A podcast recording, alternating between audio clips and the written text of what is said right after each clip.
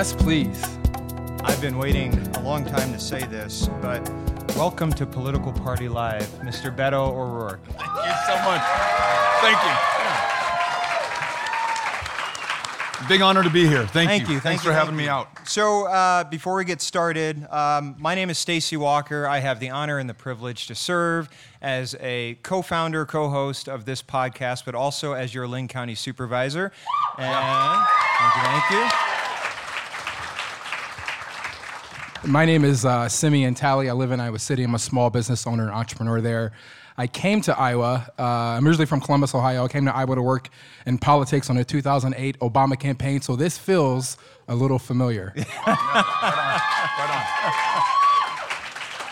And again, before we, uh, and I think you guys know uh, the congressman from uh, the great state of Texas here as our featured guest. But before we get on with the show, I just want to say thank you again to the great folks at Raygun for hosting us, uh, Little Village Magazine uh, for their great partnership, all of our volunteers who make this happen, uh, our producers, Sam Alexakis and Veronica Tessler, and our 2019 fellow, uh, Casey Dresser. We are really appreciative of all the hard work that you guys put into this and make cool shit happen. Thank you so much. Appreciate it.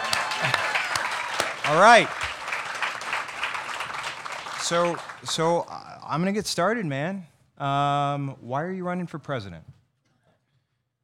I think, like you, like everyone here, I want to do everything within my power, uh, as does my family, as do the people in my life and, and those for whom I care, and perhaps most importantly, my kids, given the challenges that we face. They've, they've never been greater, but I also feel that the opportunities have never been greater. This, this moment is going to bring out the absolute best in us. And I want to do everything I can. And I want to bring my capacity to lead, to bring people together, to ensure that this very divided, highly polarized, extremely partisan country is able to unify around the challenges and opportunities before us. I want to make sure that we have an economy that works for everyone. I want to know that if you are sick, you will be able to see a doctor. If your child needs to see a therapist, you'll be able to afford to take her. If you have a prescription to fill, money will be no object in being able to do that. And I want to know that in the 12 years that we have left to us, the scientists all agree, to meet the existential threat of climate change, that this country marshals every resource, does everything it can, not divided in half, not just one party and not just one person, though they are serving in the most important position of public trust, but all of us. Through the great mechanism of this democracy, come forward and meet the challenge of our lifetimes, frankly, the challenge of humankind. I know that we can do it, but I know that we can only do it together. And I think my experience, the way in which I've served, the way in which I've campaigned in Texas, what I'm learning from you here in Iowa leads me to be able to help lead this country at its moment of truth. We're, So, you know you're getting peak Beto when you get the hand movements. um, I want to ask you a, um, a lighthearted question, and then we'll get into the serious stuff. yeah. Uh, we're in Iowa on St. Patty's Day weekend. It's a Friday. This room is crowded. Uh, everyone in this room is presumably not drunk yet. and they're all here to see you. There's a ton of fanfare, a ton of interest around your candidacy. But what's the weirdest thing to happen to you since becoming a national figure? This is real hardball stuff. You know, um, people wearing T-shirts with your name uh, on it uh, is is amazing.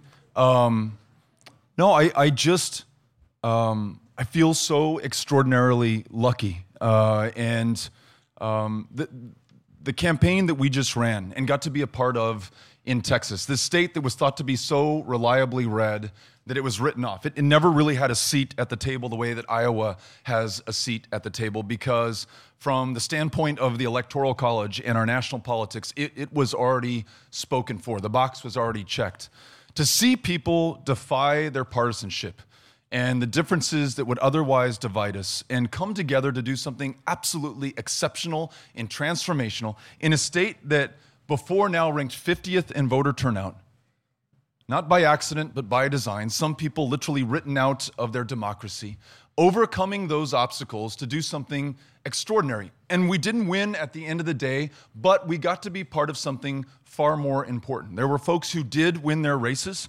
I'm thinking of people like Colin Allred and Lizzie Fletcher. I'm thinking about the 17 African American women who were elected to judicial positions in Harris County alone, who will absolutely, literally change the face of criminal justice in this country. So, so getting to be a part of all of this, I, I, um, I just, uh, you know, I, I, want to make the most of it. Um, but, but it, as as we uh, end this lighthearted section of, of the podcast, I, I want to tell you, um, I, have only been in the community for an hour and a half.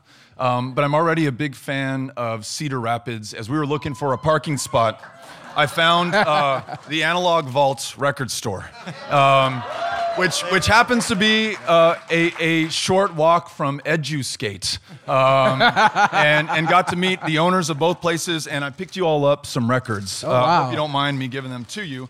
Um, the first one is uh, Santana 3. I don't know if anybody owns this record, uh, but it's a, it's a beautiful uh, album cover and has some amazing songs on it. Oh, yeah. And then uh, this next one is a Texas treasure asleep at the wheel. I don't know if anybody knows wow. that one, um, but these records are for the both of you. Thank you for for having me on your show. That's in, yeah. that's yeah. that's a first. That's, that is that's a, yeah. first.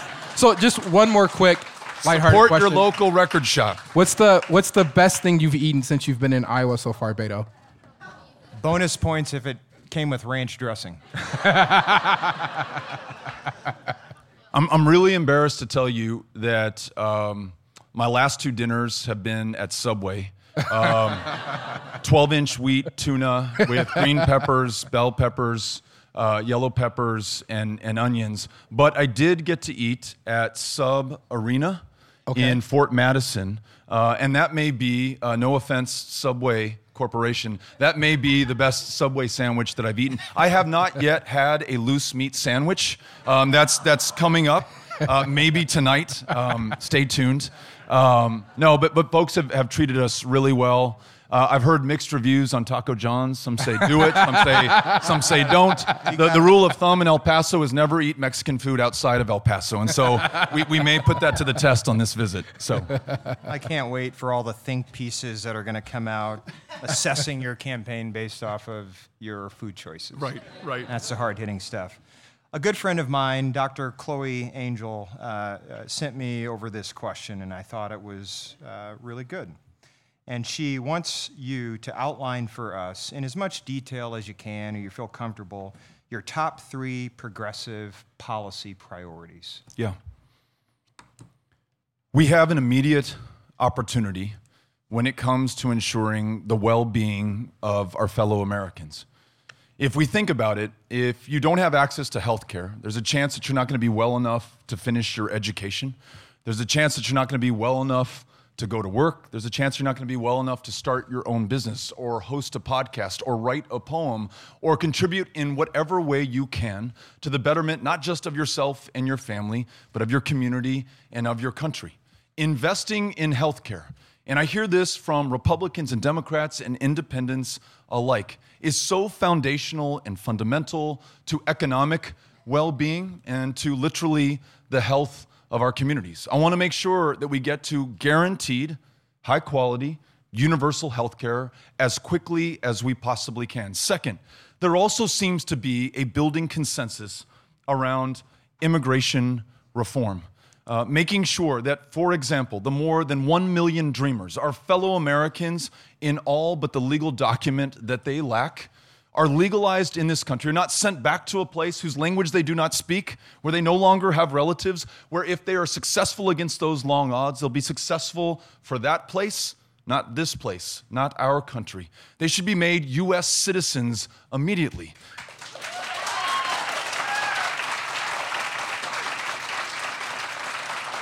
And there's much more to immigration, of course, including the original dreamers, the parents of those dreamers that I'm talking about, but that's a great place to start. And then this existential threat of climate change. Very little time remains to us, and we cannot be found wanting. Because if you have any fear of the judgment of your children, and I do of mine, If we do not act with everything that we've got in the next 10 years, then by the time Ulysses, my 12 year old, is my age, it'll be far too late. And challenges of immigration, of economic opportunity, of health, of the very viability of the human race on this planet will no longer be within the control of the generations that follow us. This cannot be a Democrat versus Republican, rural versus urban issue. This has to be an American issue, and then an American issue that helps us to lead the nations of this world together. Right now, we're the only one who's not a signatory on the Paris climate agreements. We used to be the indispensable nation, now we're the lonely one. So we need to get back to our proper role, reassert our leadership on the global stage, and get this done. And last one, I know you said three, but here's what underpins all of that it's our democracy, which is broken as it has ever been right now.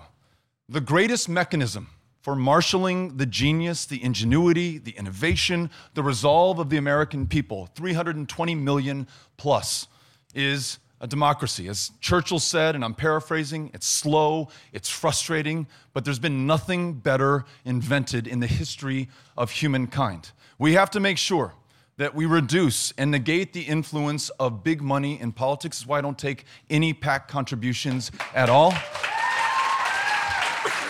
We have to end the practice of voter suppression, that 50th in the nation distinction that Texas had is because we drew people out of their democracy based on their race, voter ID laws that have successfully kept some people out of the ballot box. So, not only do we need to take big money out of politics, not only do we need a new Voting Rights Act for this country, we need to make it as easy as it possibly can be for every one of our fellow citizens to add their voice and their vision to this great democracy. The only way that we meet all of those other challenges. Fix this democracy, we can fix our country, and we can help in fixing the world.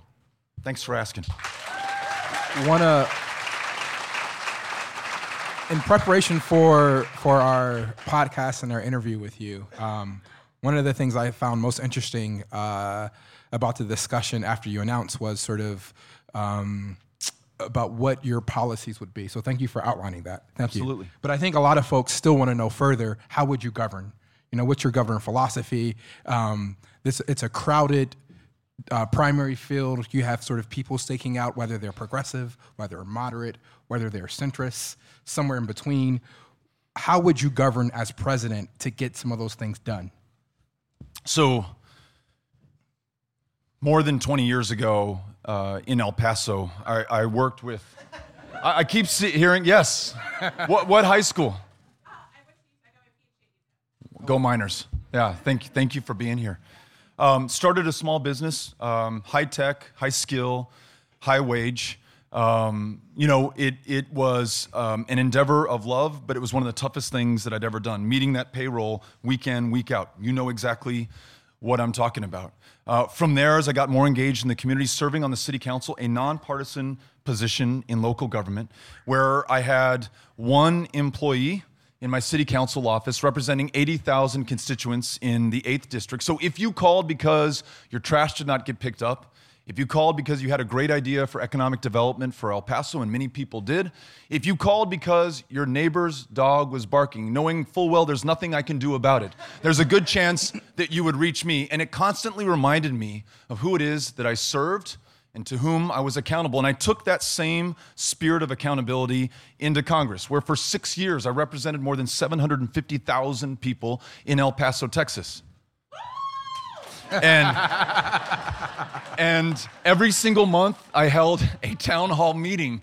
Um, all comers welcome, no holds barred. If you loved me, uh, like my mom, if, if you were disappointed in a vote I'd taken, you would let me hear it. Um, and that, that level of accountability made me a better representative. Every vote I took, I thought about how am I going to explain this to the people that I serve when they come to that town hall this month? Every piece of legislation that we talked about, I thought about how I could get it passed. And though I was in the minority for every one of those six years, I knew that if I came back and said, listen, we just wrote a bill to expand mental health care for veterans, but those darn Republicans won't let it get us, won't let us get it passed. Donald Trump, I just can't work with the guy. We were able to find the Republican partners necessary to pass it in the House, pass it in the Senate, and have it signed into law by Donald J. Trump, thereby improving outcomes and saving lives. In other words, I'll work with anyone, anytime, anywhere to advance, to advance the agenda of this country. And I will not distinguish based on party or geography or any other difference. All of us count, and I'm counting on everybody. So what I what I hear you saying is maybe this is sort of you know how you're trying to distinguish yourself from the rest of the field is that you know you believe that you're uniquely qualified or even skilled to bring people together to get some of the th- these things done that haven't been done before that's very interesting because we've heard that before. Not too long ago, uh, a skinny guy um, with a very short political resume, you know, ran for president and run named Barack Obama, and sort of the shadow of Barack Obama looms large over your candidacy. What do you make of those types of comparisons? Um, and I don't know if anyone anyone else is curious, but I am really, really, really curious about the conversation you two had yeah. after you ran for senate. Is there anything you can share uh, w- with us about that conversation? He's an extraordinary human being, um, the greatest president of my lifetime. Um, and I, I have to be honest, I'm flattered by any comparison, but I know myself well enough that I come nowhere close. But, but to sit with him, um, and I had met with him as a member of Congress, never one on one, usually in a very large group. I would be surprised if he knew who I was, to, to be honest with you. Well, you were fact, on the Air Force One. Right? I, that's true. I, at, at, the end of his administration, uh, I got to travel to Vietnam with, with the president. That was a, a huge honor. But I'll tell you, one of the first times that I got to, to meet him, to actually shake his hand, um, I, am not into the, I wasn't into the celebrity aspect of it. I, I thought, hey, we're a co-equal branch of government. I'm a member of Congress. He's a president. You know, there, has got to be some distance there. But every time that I would talk to a classroom in, in El Paso, a little kid would come up to me, they'd say, have you met the president yet? And so I thought, I got to do this. We were having an event at the White House, the Democratic caucus. And there's always, as, as the president got up, he said, we'll have a happy hour in the White House. And they literally rolled out a cart of refreshments, and you could have a beer or have a drink with the president. And there was a scrum of members of Congress surrounding him. And I thought, this is my chance. I got to go up and shake his hand. And I said, President Obama. And I extended my hand, and he met my hand, and our hands grasped in a handshake. And just then, just then, someone tapped him on his back, and he turned around and he began a conversation still holding my hand and i'm thinking do, do i continue to hold on to his hand or do i let go of his hand? And, and, and you just feel like everybody's eyes on you and i started to sweat and the conversation went on and on i think for five hours but may have been in reality maybe, maybe closer to two minutes. But um, that, that was my embarrassing first time that i shook, shook the, the, the, the president's hand meeting with him was a, a, a huge, huge honor. And um, I don't want to betray his confidence, and, and uh, I want to respect uh, his, his privacy. But, but that was an extraordinarily kind gesture after having just lost this, this Senate campaign um, to have the former President of the United States call me up in El Paso and kind of buck me up and say, hey, you, you really did a, a great job. And the next time you're in Washington, and I still had uh, a month and a half on my congressional term, next time you're in DC, come by my office and see me. And, and I did. And um, it's just one of the things that I will treasure and cherish for the rest of my life. Thank you for that. Yeah.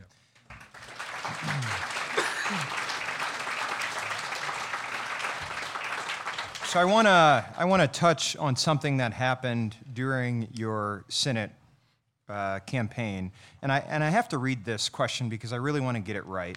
Yeah. So, back when you were running uh, for the U.S. Senate, you were asked at an event about your position on NFL athletes taking a knee during the national anthem. Now, most Democrats have been dodging the question or providing rather tepid responses.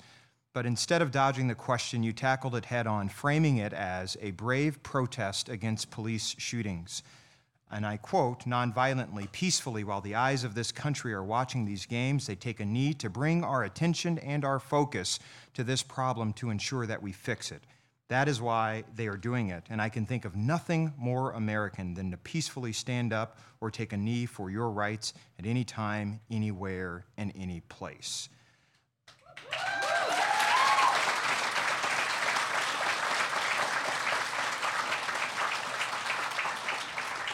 Now, when so many politicians, including a lot of Democrats, were running from that issue because it's nuanced, because it's touchy and sensitive. You, as uh, Jemele Hill in The Atlantic wrote, you took it head on. Why did you choose to do that? And is there a lesson in that response, which the rest of the country um, uh, applauded? And I think you had a monster fundraising uh, uh, um, session, I guess, after that. Is there a lesson there for politicians? So, the first question why did you respond that way, and what can be learned from that? It's the way I feel. It's what came to mind. I had not been asked the question before. We were at a, a town hall, but but the subject matter focus of the town hall was education, was public education. So I was um, well versed um, and read up on the questions I thought I would be asked, and I was not expecting a question that was framed in in the following way given the service of combat veterans and the sacrifice for those who put their lives on the line for this country, don't you think it's disrespectful for NFL players to take a knee during the national anthem?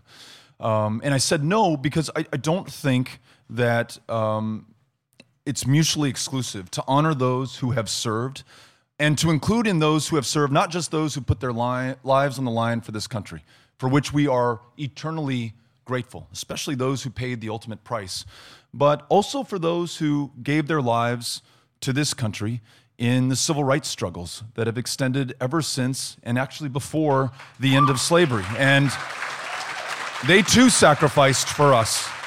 And we honor both forms, every form of sacrifice, including those kids at the, the lunch counter in Greensboro, North Carolina, including John Lewis on the Edmund Pettus Bridge, including Cesar Chavez and Dolores Huerta in 1968, including everyone who stood up or fasted or taken a knee to make sure that we do a better job in, in this country. And so I, I think we all have to have the courage of our convictions and, and we have to stand by what we believe at the same time that we're open to listening to and recognizing the perspectives of others. And so in that answer, I tried to be as respectful to this person who, who came to a different conclusion than I did. And I think that's the way that, or that's the way I'd like to see our politics conducted and, and to see our democracy thrive. So to, to follow up on the discussion of race in America, um, hate crimes appear not to only be up in the United States, but across the world in certain countries. Uh, when, our, when, Donald, when a Democrat defeats Donald Trump, our national, our international, our global nightmare will be over. but, but we'll still have to reconcile and do something with the rise of white nationalism, the rise of white supremacy. Right. How would you handle this? You're, you're absolutely right that, that our rhetoric has consequences. Um, you refer to Mexican immigrants as rapists and criminals. Mexican American kids are going to internalize that language. And I know that from listening to those children in, in my hometown. When you say that we need a Muslim ban in the United States of America, uh, the implication being that Muslims are inherently violent or dangerous or deadly to our fellow Americans. Um, I've met the parents of little kids who internalize that. They think they're in the wrong country, though they were born here, and it wouldn't matter if they weren't. As long as they're here and as long as they're part of this country, they're just as American as anyone else. When you describe neo Nazis and Klansmen and white supremacists as very fine people, uh, the countries of Africa as shithole nations, uh, the people from Haiti spreading AIDS in the United States, saying that you'd like more immigrants like those from Sweden, perhaps the whitest place on the face of the planet today. Um, you've seen a significant rise in hate crimes in the United States of America over the last three years. On the day that the president enacted his executive order on banning Muslim travel to the United States, the mosque in Victoria, Texas was burned down to the ground. I think that's a, a point that, that is worth making right now when we think about the horrific attack that was borne by the people of New Zealand in Christchurch um, earlier today or, or, or yesterday. And beyond expressing our compassion and sending our prayers and, and our thoughts and our goodwill and our strength, which we must, we also have to confront this racism, this xenophobia, this nativism, and this hatred, or, or else I'm, I'm confident it will consume us. And so calling it out is part of it, and then setting the example for how we want to treat one another. And, and in that spirit, if you will allow me, um, there was a report that came out today um, that shared things that I had written as a teenager. really hateful, uh, really bad stuff. Uh, I'm mortified to read it now, incredibly embarrassed. Um, but I have to take ownership of my words and understand the way that they make people feel when they read them now. Whatever my intention was uh, as, as a teenager, it doesn't matter. Um, and so um, I, I, think I'll just speak for myself. Uh, I have to look long and hard at my actions, at the language that I have used, um, and I have to constantly try to do better. Um, and and you know, I want to make sure that I do that before I ask others to to do the same. So thanks for allowing me to, to answer that question and to include that as part of my answer. Yeah, yeah. appreciate that. Yeah.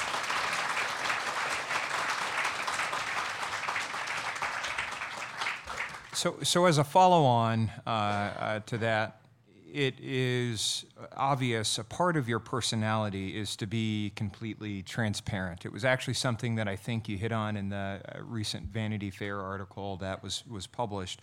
Um, you you have this this authenticity about yourself. Um, you have opened up your life to the public in a way that most that would make most politicians uncomfortable. And I think in that article you credited Alexandria Ocasio Cortez with, uh, I, I, think, uh, how'd you put it? She has freed herself from fear. Yeah. Um, by the way she's opened herself up and her life. Um, why do you choose to do that? Why is that important? Life is too short uh, to live in fear. And it, it, doesn't mean that, that some things don't scare me. Um, I'll tell you from uh, my second day on the campaign trail running, running for president. Um, there, there's a lot that can be terrifying uh, about this process. Um, leaving your kids, opening up yourself, uh, your entire life uh, to members of the press, as it should be. You know, not, not the enemy of the people, the best defense against tyranny. That's part of our process of democracy. But that, that can be that can be tough, and I, and I don't blame people who, who shy away from the spotlight, uh, who don't want to engage uh, at this level. Um, but you deserve to know what I think, um, what I feel, um, the way I respond to your questions, to your observations, the way I account for the mistakes that I have made in my life. And then I trust your judgment and your wisdom, uh, and you will select the best person possible to be our nominee and then to serve in the highest position of public trust in the land. But I, I, I think, um, you know, uh, just my, my wife, uh, Amy, when we decided together to run for Senate, um, in early 2017, um, she said, You've got to run like there's nothing to lose. And, and at the time, when my name recognition hovered around 1% in Texas, that, that seemed like a very easy proposition. When, when thanks to the people of Texas, our, our campaign really gained some traction and produced some momentum, and, and victory seemed ever more possible. And I had the instinct and impulse to be safe and to be closed and to be guarded. Amy reminded me, um, and, and really is the leader in, in our family and is um, has the best judgment of, of anyone I know. She reminded me, you've got to continue to run this way. You've got to serve this way. You just got to be this way. Um, and so I'm, I'm doing my best, imperfectly for sure, but, but doing my best to be as open as I possibly can.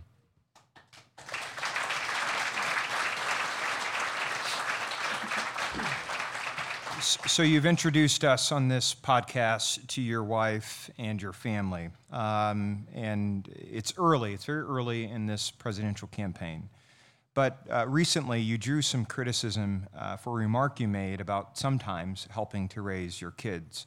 And while many will understand your remarks as acknowledging the hard work that your wife does for the family, I think it opened up some real conversations about a few things, particularly the role that women are expected to play in society uh, when it comes uh, to taking a back seat to their partner's uh, career ambitions, but also the difference, uh, uh, the different way women who choose to run for office may be treated mm. versus men.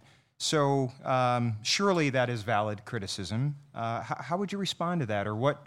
What did that moment teach you? Yeah, it, it's it's absolutely valid criticism, and it's constructive criticism. It, it it has already made me a better candidate. Not only will I not say that again, um, but but I'll be much more thoughtful going forward in in the way that um, I talk about our marriage and also the way in which I acknowledge the truth of the criticism that I have enjoyed white privilege. Absolutely.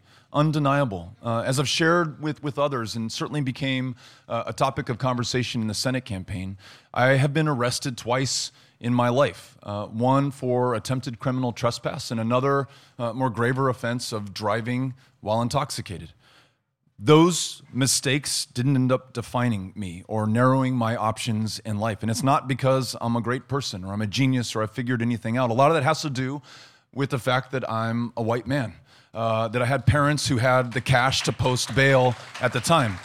A, a lot of people don't have that. And I don't think I, I, really recognized or understood that until I met those people, uh, talked to their families, understood better from the experiences of others how this criminal justice system works and how it doesn't work in this country. And, and in terms of the opportunities that, that women have, we, we have a long way to go. Uh, I have got to do everything within my power to do my part. And there's much more that I can do. Much of it will be guided by the women in my life and the people whom I meet.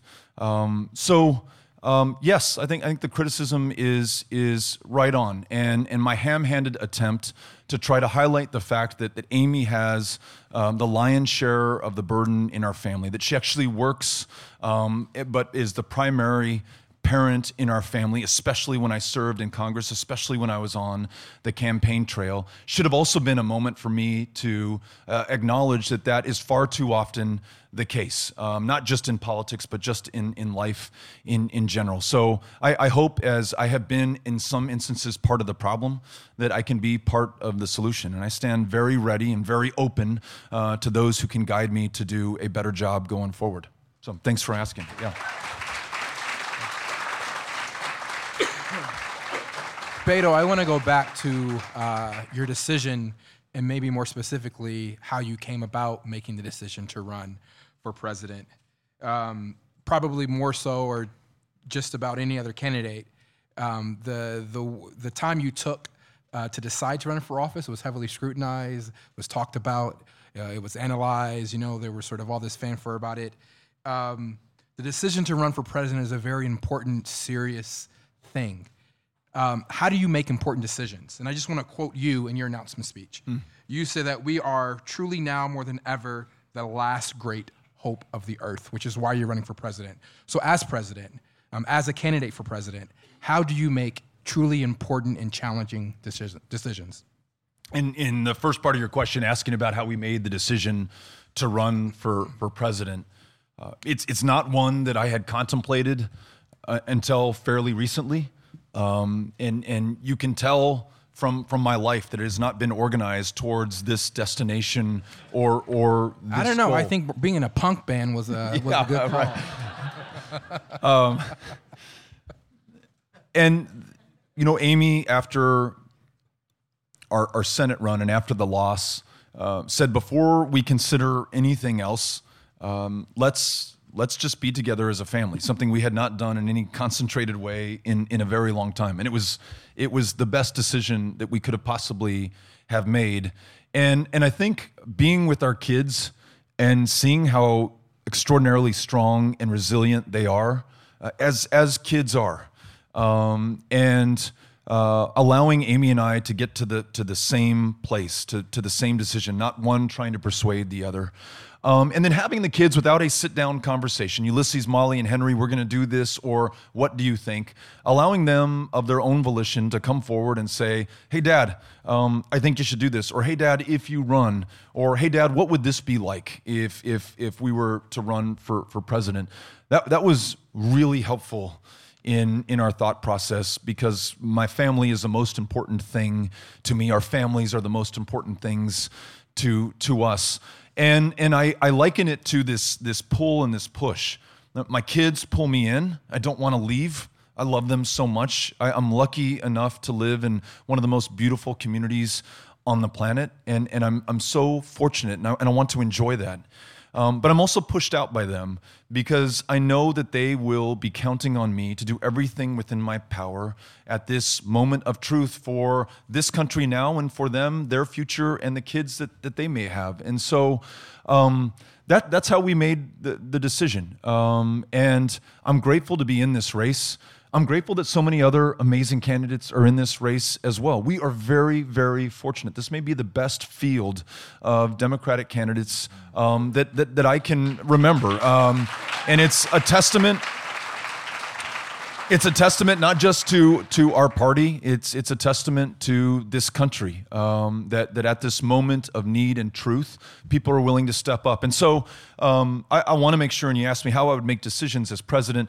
I, I want to make sure that that I always um, acknowledge that there are people far smarter on me on almost any given issue, people who have different life experiences and perspectives. Uh, all of that wisdom and experience and difference should be brought to bear on, on the challenges we face. That, that's, that's how we call forth the true genius of this country. That's the way that I'd want to serve as president. So it's, it's, a, it's a big, it's a talented, it's a diverse field. What's your pathway to victory? being everywhere, running a campaign for for everyone in every state in America. As, as I expressed earlier, far too often Texas did not matter. And I know from traveling every one of those 254 counties that everyone matters and everyone wants to know that they matter, no matter how red or blue, rural or urban. The same holds true for the, the country at large. There's a reason um, that the first day of the campaign was in southeastern Iowa. Uh, I wanted to go to communities that are far too often overlooked. Um, there's a reason during the Senate campaign that I spent so much time in Kashmere Gardens. There are places in Texas so reliably blue, or because of their racial demographic, we feel that we can count on a vote or that it's already spoken for. No one should be taken for granted. Uh, no one should be uh, assumed to have already made their decision to vote uh, a certain way. I, I think running that way without PACs, powered completely by people, having the courage of our convictions, having the humility to listen to and understand things from other people's perspective is not just the best way to run. I think it may be the only way to win and, and the best way to serve once in office.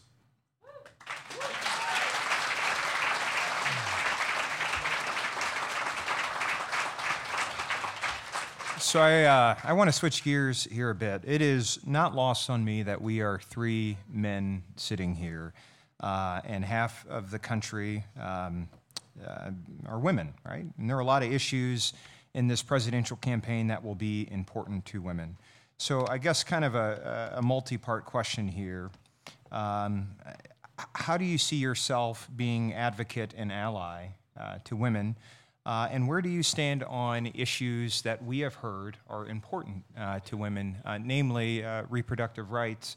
We know that this administration um, has put a full throated assault on uh, sort of a women's, a woman's agency and self determination and their right to choose what happens to their body. How are you going to address that? It's a really great question. I, I would begin with the premise that, that every issue is a woman's issue. Uh, it, it's, tar, it's hard to, to look past the intersection of you know, a woman's issue, uh, an economic issue, uh, a democracy issue, um, a, a healthcare issue. Um, when women still earn a fraction of the pay that men earn for the same work in the same positions, we have a problem that is for the entire country to solve because we're losing out on the full benefit and we're being patently unfair in the process. When women are unable to make their own decisions about their own bodies, not only does that jeopardize their health care, it does so for their family and for the communities in which they live. Um, when I talk about universal, guaranteed, high quality healthcare, I, I mean primary healthcare for men and women. I mean mental health care for men and women. And I mean reproductive health care for women and for families.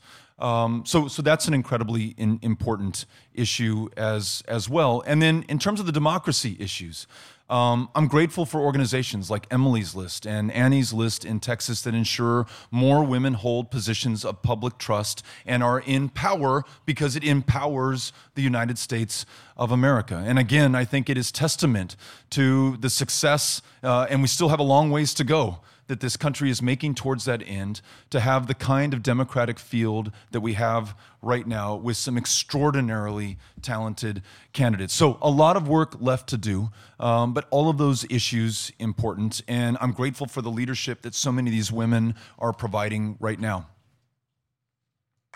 You guys, yeah, clap. You guys clap for that. I, I want to talk about the, the state of our the political discourse in our country right now. Uh, admittedly, I spend way too much time on Twitter. I think myself and Stacey are checking Twitter as we have this conversation right now.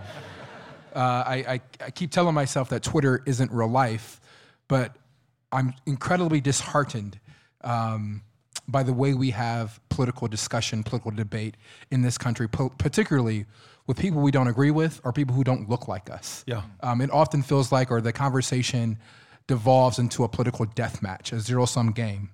Um, and I would say that the right, more often than the left, I think argues in bad faith. You know, as president, how would you fix this? We've got to lead by example. Um, and, and I want to make sure that I always speak well of and do my best to lift up uh, people, even other candidates who are seeking the same nomination that I am. I just count ourselves lucky um, that, that we, ki- we have the kind of field that we have today. Um, we should never demean or vilify or speak ill of others who are running for these offices, even if they're on the other side of the aisle not only is that, I believe, the right way for us to act, um, it, it is perhaps the only way for us to accomplish our goals. I mentioned serving in the minority every single year in Congress. If all I did was give speeches about how bad those Republicans are and how they hate poor people and they don't want you uh, to have health care and they, they don't want to address any of the urgent issues before us, there may be some truth to some of those things, for sure, right? Um, but not every Republican matches that description. There are many who, in good faith and goodwill, were willing to find the common ground to get some things done. And that's how we were able to accomplish anything of any significance. So, the respect with which we speak to and of each other, our ability to um, disagree vehemently but not violently. Um, that's part of the genius of this country and, and our democracy. And we lose it at our peril. And we absolutely, you're right, it, it is as bad as I can remember it being. We absolutely have to get it back and we have to lead by example.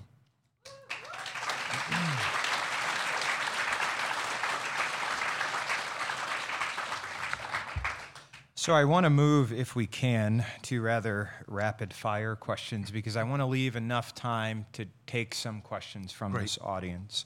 Um, you kind of touched on this uh, issue when we had the conversation about white supremacy uh, earlier on in the show.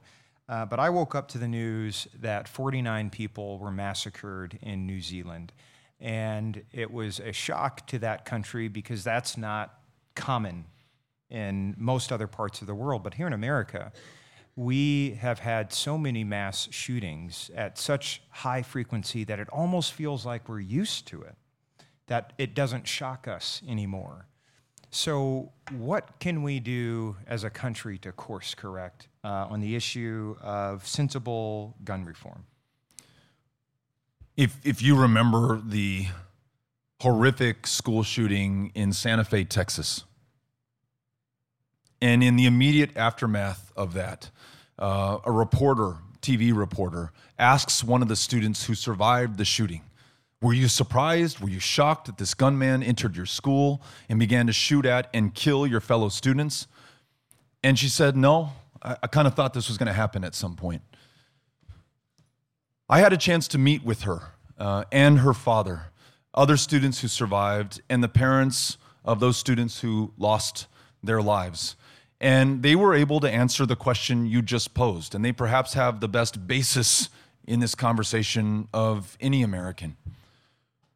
They said that every single one of us who buys a firearm should go through a background check, universal without exception. They reminded me that in states that have adopted universal background checks, we've seen a near 50% reduction in gun violence, lives saved, outcomes improved. Um, but there's a young gentleman who is running for city council in Houston, and I believe he is all of 20 years old right now. Another survivor of another school shooting. And Marcel said, But Beto, I also want you to know that as sensational, as horrific, and as tragic as these school shootings are, there are people who are killed in America every single day who do not even make the paper or the news. And I don't know if it is because they're African American and it happens one or two at a time, but for whatever the reason, to your point, we have become numb to their deaths. And we can either accept that another 30,000 of our fellow Americans will die to gun violence this year.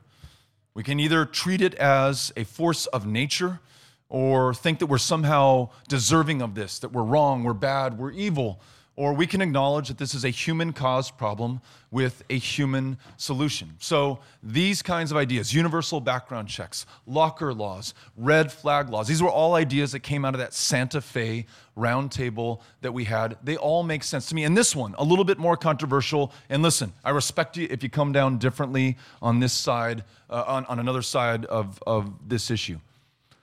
We allow people in this country to buy weapons that were designed, engineered, and sold to the United States military for the express purpose of killing people as effectively as possible in as great a number as possible.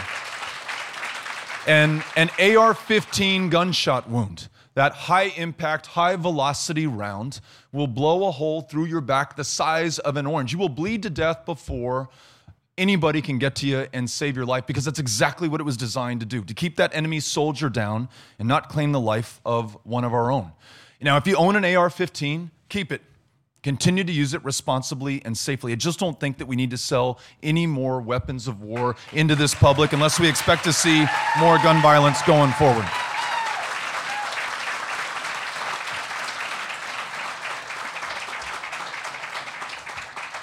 Your intrepid staff is telling me I've got to wrap this up so we can get to our question and answer session. Uh, and you're probably expecting uh, the most well thought out question ever, but I'm going to throw a curveball at Okay. you. When I meet really interesting people, um, what I like to know is what are you reading right now? What are you watching on TV? And what's at the top of your playlist? What are you listening to? Whoa. It's pretty. Br- it's a brilliant question, if I say so myself. It's really good.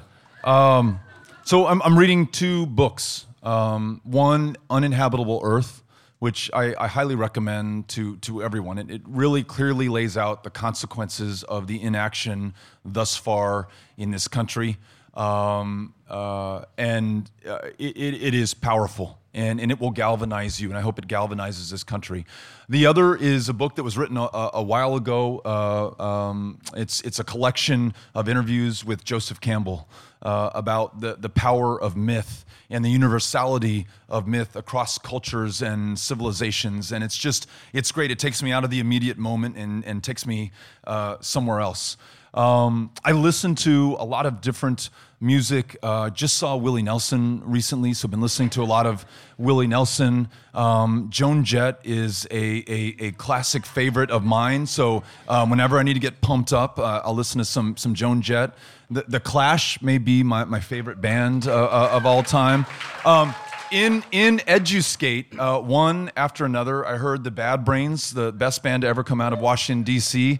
Um, I, I heard uh, the Clash play, and then I heard the Misfits from Lodi, New Jersey. So th- those are some bands that I've heard just just recently. And uh, your last question was uh, music. What, am- what am I watching? Uh, you know, uh, I'm just going to give you the, the honest answer. Uh, Schitt's Creek, um, which uh, is they can get 20 minutes in, and uh, again, kind of it, maybe not in the same way that, that Joseph Campbell transports me somewhere else, but it, it takes me somewhere else, and, and it's it's it's pretty funny. So, as we are getting ready for our uh, Q and A that our producers will run, I'm going to ask you one more question. I know, I know, I know. I'm sorry, Bree. I'm sorry, Norm. It's all right.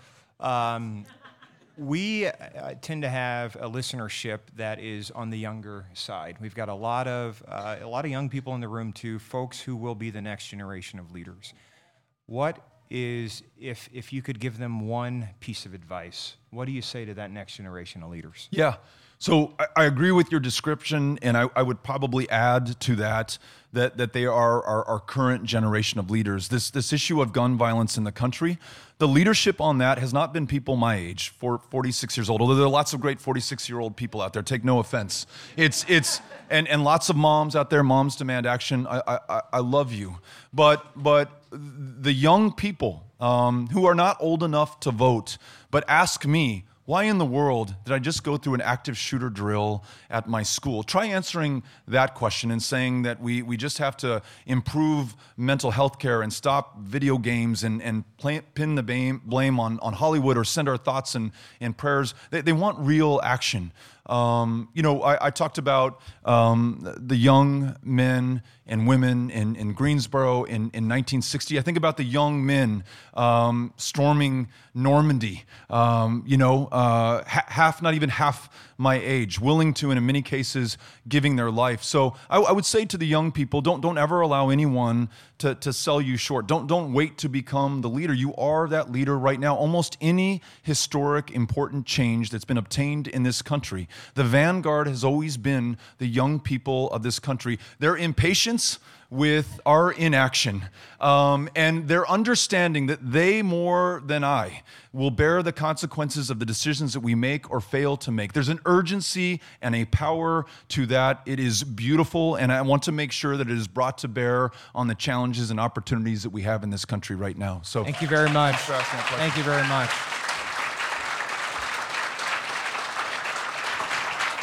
Okay, we are going to take a few questions from the audience. We have our producers who will be traveling around with the microphones. Please make sure it is a question and not a soapbox statement. We ain't nobody got time for that. Um, we'll start, uh, Casey, right here. Hi. Uh, my name is Sophia Mahaffey. I sit on a school board locally. Uh, we are discussing at our school board meetings the current crisis of mental health, particularly in terms of youth uh, considering suicide. Uh, what do you see as the role um, at that level of government, if anything, in helping to curb the mental health crisis we're dealing with? Thank you for your service. Thank you for asking the question. Uh, we lost around 150,000 of our fellow Americans last year to drug overdose deaths and to suicide. Um, the mental health care needs of our fellow Americans don't begin when they're 18 years old or when they are adults. Um, they can begin uh, when they're in kindergarten or pre K. Um, one of the best solutions to the challenge that you pose that I have seen in our public schools is the in, in Texas I've heard them referred to as complete schools in much the same way that we focus on that child's education, uh, learning to read and to write and to add up and subtract. And the way in which we have now realized that in order to be uh, able to, to learn, you've got to have a full meal in your system. And we have free and reduced breakfast and lunches. Um, these complete schools are now providing mental health care and primary health care services for their kids, acknowledging that the federal government has failed in its responsibility to them, but that cannot be an excuse for not being there for those kids right now. Um, so, so I don't expect local school districts to continue to carry that burden alone. They should not. The property tax base is not deep enough to shoulder that burden alone. The federal government absolutely has to step up. And the ultimate solution to this, as I said earlier, I believe, is guaranteed high quality universal health care. And that includes mental health care. And it starts at year zero for, for every child. But in the short term, let's support these complete schools that have mental health care services and counseling. Thank you for your service. Yeah. Hi, Beto. Thank you so much for coming. Um, my name is Maddie, and I work for Planned Parenthood here in Eastern Iowa. Thank you. Yeah. Thank you supporting a woman's right to choose, pro choice, all those great things. I understand that we addressed it a little bit earlier, but I wanted to dive into it a little bit deeper. Yeah. Um, the Trump and, and Pence administration's most recent attack on women's health care is that they blocked Title X funding across the country. So, for those who aren't familiar, it's designated family planning grants by county across the nation. And it's it, in this blocking, it is um, a domestic gag. So, if a provider simply speaks the word abortion to a patient, that, that funding will be revoked. Um, that is not comprehensive health care. Um, that is not non-judgmental, compassionate healthcare. So I guess what long-term changes, if you were elected president, would you try to institute to provide, promote, and, and protect a woman's right to choose? Yeah. First of all, uh, thank you for what you do, and, and through you, let me let me thank Planned Parenthood for, for what that extraordinary organization does. And, and let me uh, begin with the context of Texas, where that state legislature has successfully shut down so many family planning clinics that some people have to drive to other states or just don't get health care at all. Um, we have a maternal mortality crisis in this country. It is especially deadly in Texas, and it is especially deadly if you are a woman of color in Texas. It is ground zero for that crisis right now. We are literally losing lives because we are foregoing the investment in a cervical cancer screening, in prenatal care, in informed family planning decisions, in being able to see a provider at all. So, so we're talking about healthcare at, at its most fundamental.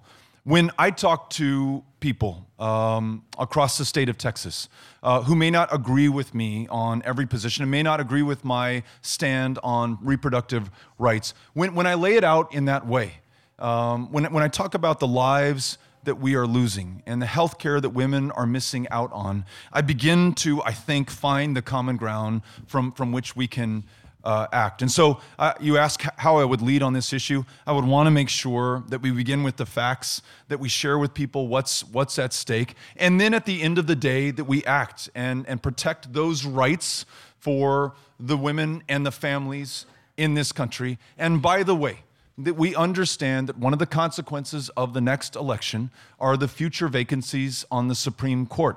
And despite what was decided in 1973 and what has been the law of the land ever since, um, that's not set in stone. And it could be overturned by a future court. So, so literally, generationally, in every way that counts, including this one, um, this next election could not be more important. So, thanks again for what you do.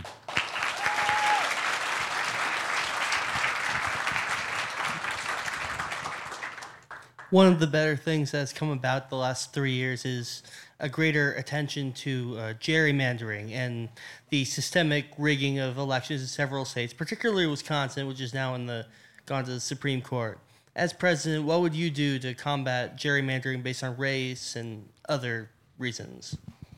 I mentioned earlier Texas uh, until 2018 when my fellow Texans took matters into their own hands, ranked 50th in voter turnout by design. And in 2017 alone, the courts found four separate times that the state legislature had drawn people out of their congressional district. They had cracked and packed congressional districts solely based on the color of the skin or the country of national origin of the people in those districts. Literally drew them out of a reason to vote drew them out of their democracy, proved that some people's votes counted for more than others. That's what led to us being 50th in the nation. It's not that we love our democracy any less. So, a new Voting Rights Act that acknowledges that in Texas, and many of the states of the former Confederacy, we have systemic racism in our, vote, in our, in our, in our voting access. We have voter ID laws in Texas. So, check this out. You can use your concealed carry permit to prove who you are at the ballot box, but you cannot use your student ID from UT or Texas Southern to prove who you are at the ballot box.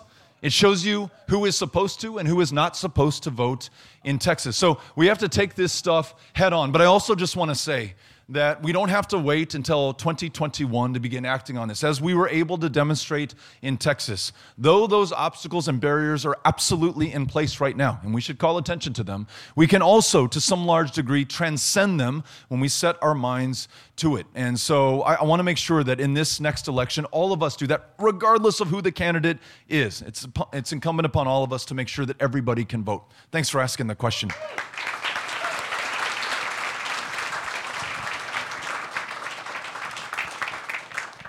Hi, Beto. Uh, thanks for being here. Uh, it's a pleasure to having you. Um, my name is Lamit Lahun, and uh, currently I'm a, an AmeriCorps member, and I work in refugee resettlement. So this year will be the lowest number of refugees that the United States will admit in history. Um, I've got two part question. Um, the first question is, as president, um, the president determines the number of people that are admitted every year. Uh, what will you do to ensure that the United States, one, is a place of welcome, and two, that is a safe place for everybody to seek refuge, uh, regardless of where you come from or what you believe? Second part of the question is what will you do to ensure funding and continue to support programs that are uh, available for national service uh, to give opportunity for young people who are rising or seeking a career uh, in public service so that they're able to build their community and also serve uh, nationally if, for example, they may not be able to go into service uh, in the civil service? Great questions. Um, and, and if you'll excuse 10 seconds of pandering, you have an amazing audience. You have school board trustees, folks who work at Planned Parenthood, those who resettle refugees. Thank you all for your service and the great example that you provide here.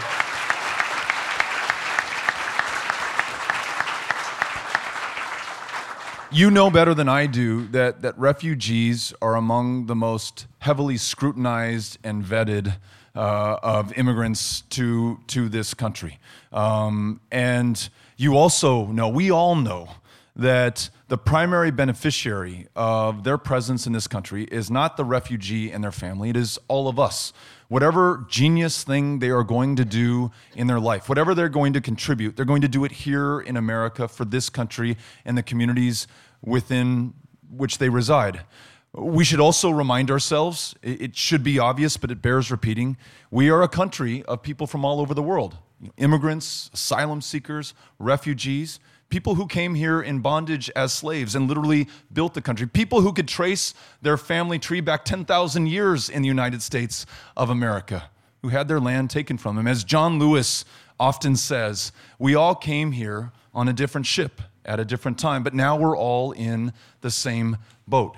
So I want to make sure, to your specific question, that we raise the caps on the number of refugees that we can take. Um, you can probably tell me uh, last year, I think it was 43 refugees from Syria, a country that has produced hundreds of thousands, well more than a million refugees altogether. 43 in the wealthiest, the most powerful country on the face of the planet. Some people are losing their stuff over the fact that there were 400,000 apprehensions at the US Mexico border last year, so many of them asylum seekers. If you think about it, there were more than 1.6 million apprehensions in the second year of the George W. Bush administration. It's a fraction of what we had before. And right now, they are kids, and they are kids, if they're lucky, with their moms who traveled 2,000 miles to come to this country on foot and atop, not inside of a train, called the Beast or La Bestia. What would compel you to travel with your little girl for 2,000 miles? What would motivate you to place her into the hands of a smuggler or a coyote? You do that not because you're bad, not because you're trying to take advantage of this country, take anything from anyone else. You're doing this because it is the only choice you have. It's the one thing that I would do for my child if placed in the same position. So, recognizing our common humanity and ensuring that we act accordingly is in the best traditions of the United States. And I want to make sure that our policies and our laws reflect our values and our reality. So thank you for being a great example for us. Thank you. Really appreciate that. Peace. All right. Beto, uh, you you gave a shout out to this audience, and I'm really really glad you did that. We do have a diverse uh, audience here, and the listenership and follow uh, the followers of this program uh, is awesome. But more importantly, there's a lot of media here.